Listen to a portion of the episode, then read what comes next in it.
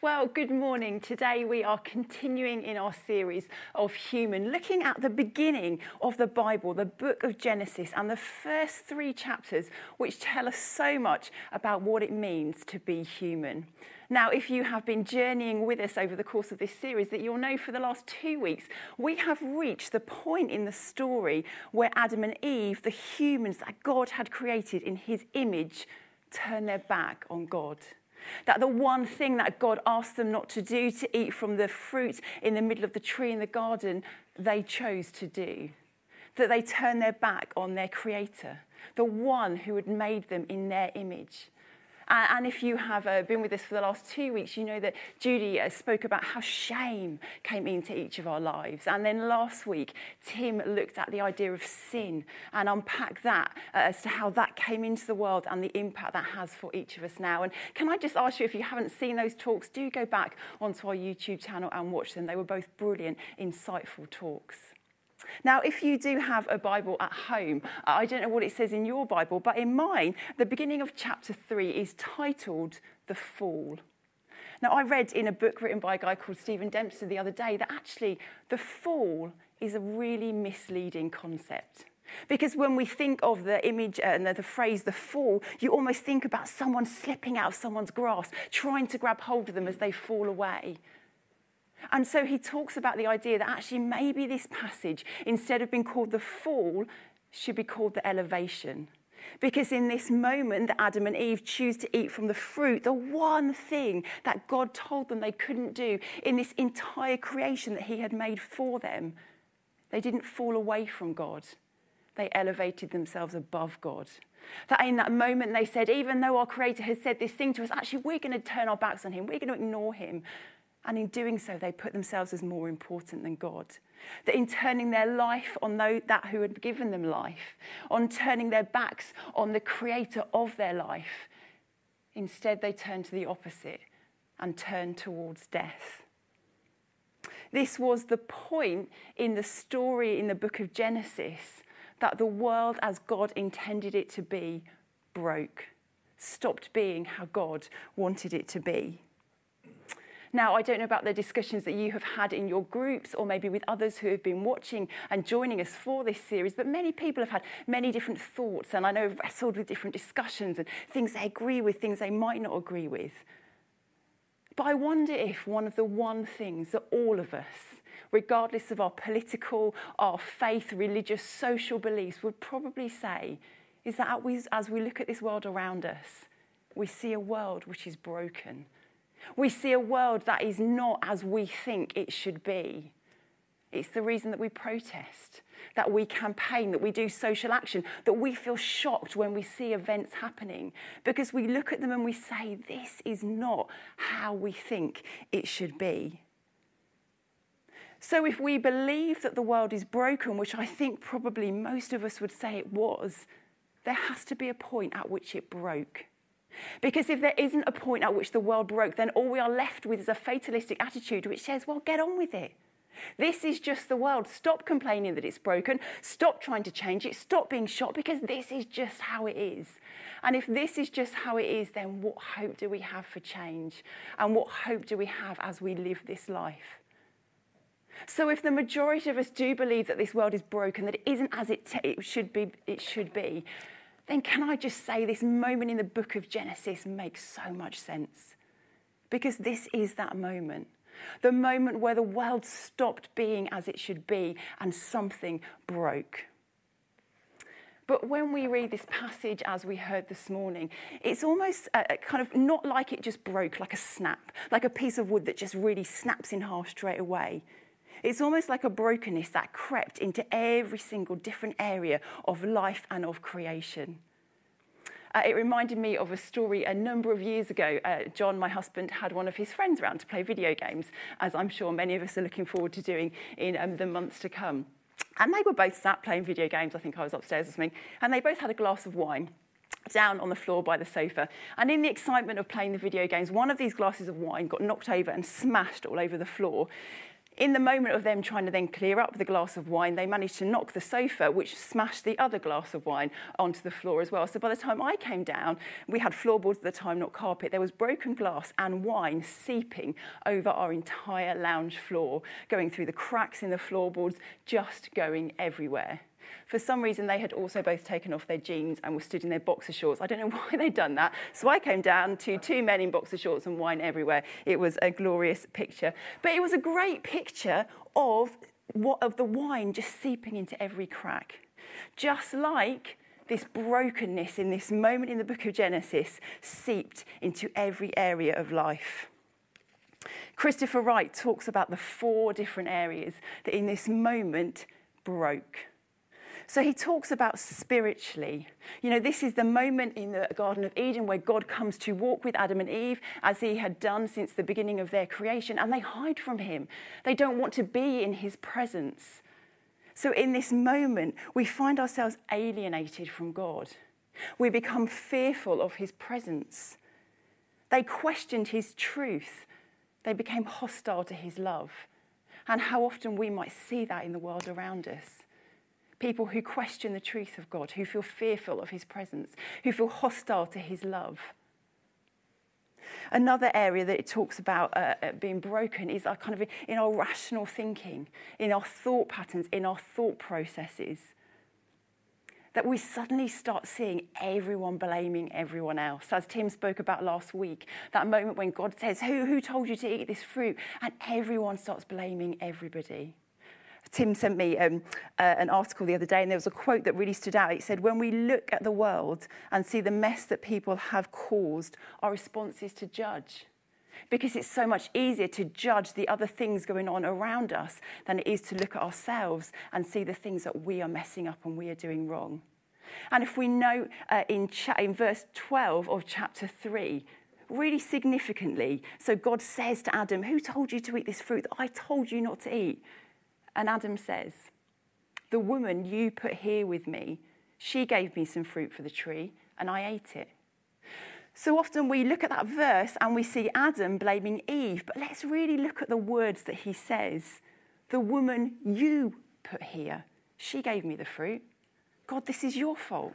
You gave me an equal, you created her, and she did something which I then did. You did this. And how often we can do that as well in our own lives that we blame God. We look at him as the one who is causing the pain and the brokenness and the suffering. The other area, the third area it talks about being broken, is physically. When Adam and Eve, when humanity was first created in the Garden of Eden, there's no mention of death. There's no mention of an end to their life. And yet, as they turn their backs on the Creator who made them, who gave them life, they turn to death. And it says, since it, from, it was from where you were taken, for dust you are and dust you will return. Death enters the world, both for humanity, but also for the world around us. Uh, right at the beginning of the start of this series, you might remember Nathaniel spoke to us about creation care. That we see so much in this world that we want to change, that we want to help, because physically, so much in this world is breaking and not as we think it should be that now at this point, creation struggles. A brokenness came into creation. And the final area that Christopher Wright talks about is socially, that there is a sense of fracturedness in all of our relationships. We see that, don't we, in the Garden of Eden, between Adam, between Eve, between God. That suddenly emotions and thoughts and feelings and behavior patterns that weren't there before enter into each one of them. Jealousy, anger, fear, lying, resentment, insecurity. Maybe things that for each of us we can see in our own selves. Behavior patterns that we know we do not want to have, but have become ingrained and have become a part of us. And what's really sad is that only even over the page uh, in the book of Genesis, as it goes to chapter 4, we hear the story of two brothers, one who is so consumed by jealousy of the other that he murders him. How quickly it has gone from a place of beauty, a place where none of these thoughts and feelings exist, to a point where two brothers end up killing one another. The world as it intend, God intended it to be stopped being that world in every single area. And for each of us, there might be one of those different four points that really stands out. Maybe there are many that we see in ourselves. I would love to be able to wake up every morning and not to have any insecurity or not to compare myself. That's something for me that I know is a pattern that I deal with and I struggle with every day. What might yours be? That thing that you know is not as God intended it to be. And so we read this passage and actually we think this is hopeless. Like a Shakespearean tragedy, if you have ever, uh, whilst at school, had to study hours of Hamlet and you get to the end, and sorry for the spoilers, but everybody dies. And you kind of watch it and you think, well, what was the point in that? But the incredible truth in this passage that on first read can feel so overwhelmingly hopeless and can feel full of despair is that interwoven into this story are God's promises, incredible promises, and his incredible commitment to his creation. His promise that he has not and he will not leave his creation. So, the first promise we can see in verse 15. So, God is saying to the snake, to the voice of evil, the voice of death, who has turned Adam and Eve away from him, He is saying to him, This is what your life is going to be now for what you have done. And God says, And I will put an enmity between you and the woman, between your offspring and hers. He will crush your head, and you will strike his heel. Now, I don't know if you've ever seen a snake attacking, but they tend to strike the back of someone's heel. And it's so quick and it's in such a moment that no one really often has a chance. But it says in this passage actually through Eve, someone will come who God will send, who will strike, as the striking happens, will crush the head of the one who struck.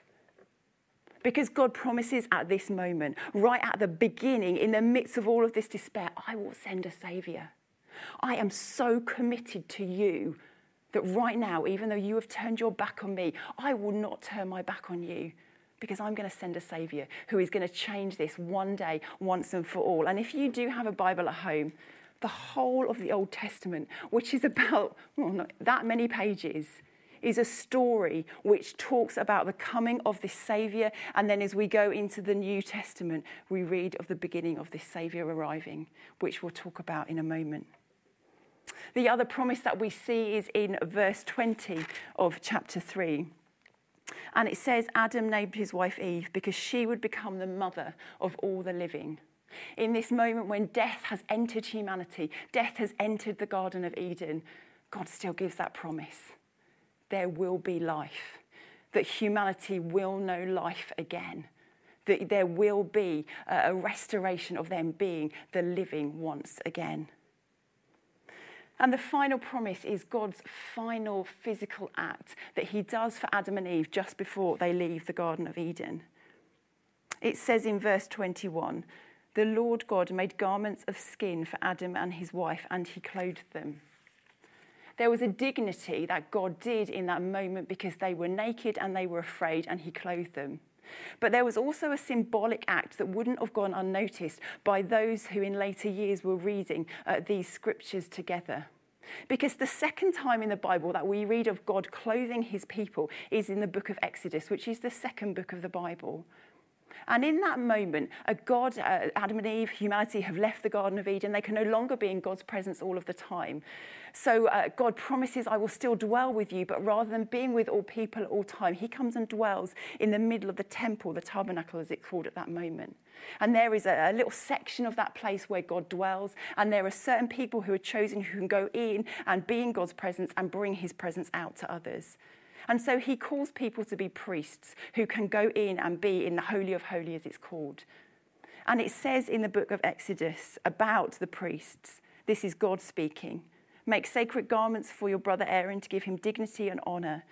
Tell all the skilled workers to whom I have given wisdom in such matters, they are to make garments for Aaron for his consecration so that he may serve me as a priest. There was an importance in clothing someone. God clothing someone put a level of importance on them and who they were. So, in this moment of Adam and Eve and leaving the garden, God is not just saying, I'm giving you dignity in your clothes. He is also reminding them of the worth that He gave them when He created them. that they are simply his children. They are made in his image, and even though they have turned their backs on him, that does not change. They are still made in his image, and they are still his children. I was speaking uh, with some good friends of um, ours, Dan and Fee Hanscom, uh, about this whole area of brokenness. Me and Fee had long chats leading up to this morning. Now, many of you will know some of Dan and Fee's story. They've given me permission to share some of it this morning. But back in 2019, Dan and Fee became pregnant with some much loved and longed for twin boys. Very sadly, Isaac was born at 19 weeks. But then uh, Joe was born four months later, and if you know Joe, he is a bundle of all things energetic and fun. I was talking uh, to Fee, and I wanted to read this morning some words that Fee said to me about Isaac, because they profoundly struck me about this moment that Adam and Eve left the garden and the promise that God gave to them that you are still my children, and that is ultimately all that matters. So let me just read Fee's words to you. Dan's talk at Isaac's funeral was the most beautiful thing I have ever heard. I never expected to experience something so beautiful at such a sad, painful occasion. There was such love, depth, and wise heart to it. And one thing in particular he said that I think exemplifies an element of beauty in this situation is that meaning, in a sense, of Isaac's life was solely to be a precious child of God, which is somehow extraordinarily pure and beautiful in a way that our lives will never be. I can tell you all the things I love about Joe, his character, and his behaviour. Isaac will never be or do anything in that same way. But somehow he demonstrates what is most fundamental and sacred to being human in solely being a precious child of God, loved by him and us, and nothing else, which is both beautiful and profound. When I read those words, I was so profoundly moved at the truth of them. That Isaac is a child of God, that Adam and Eve were still children of God.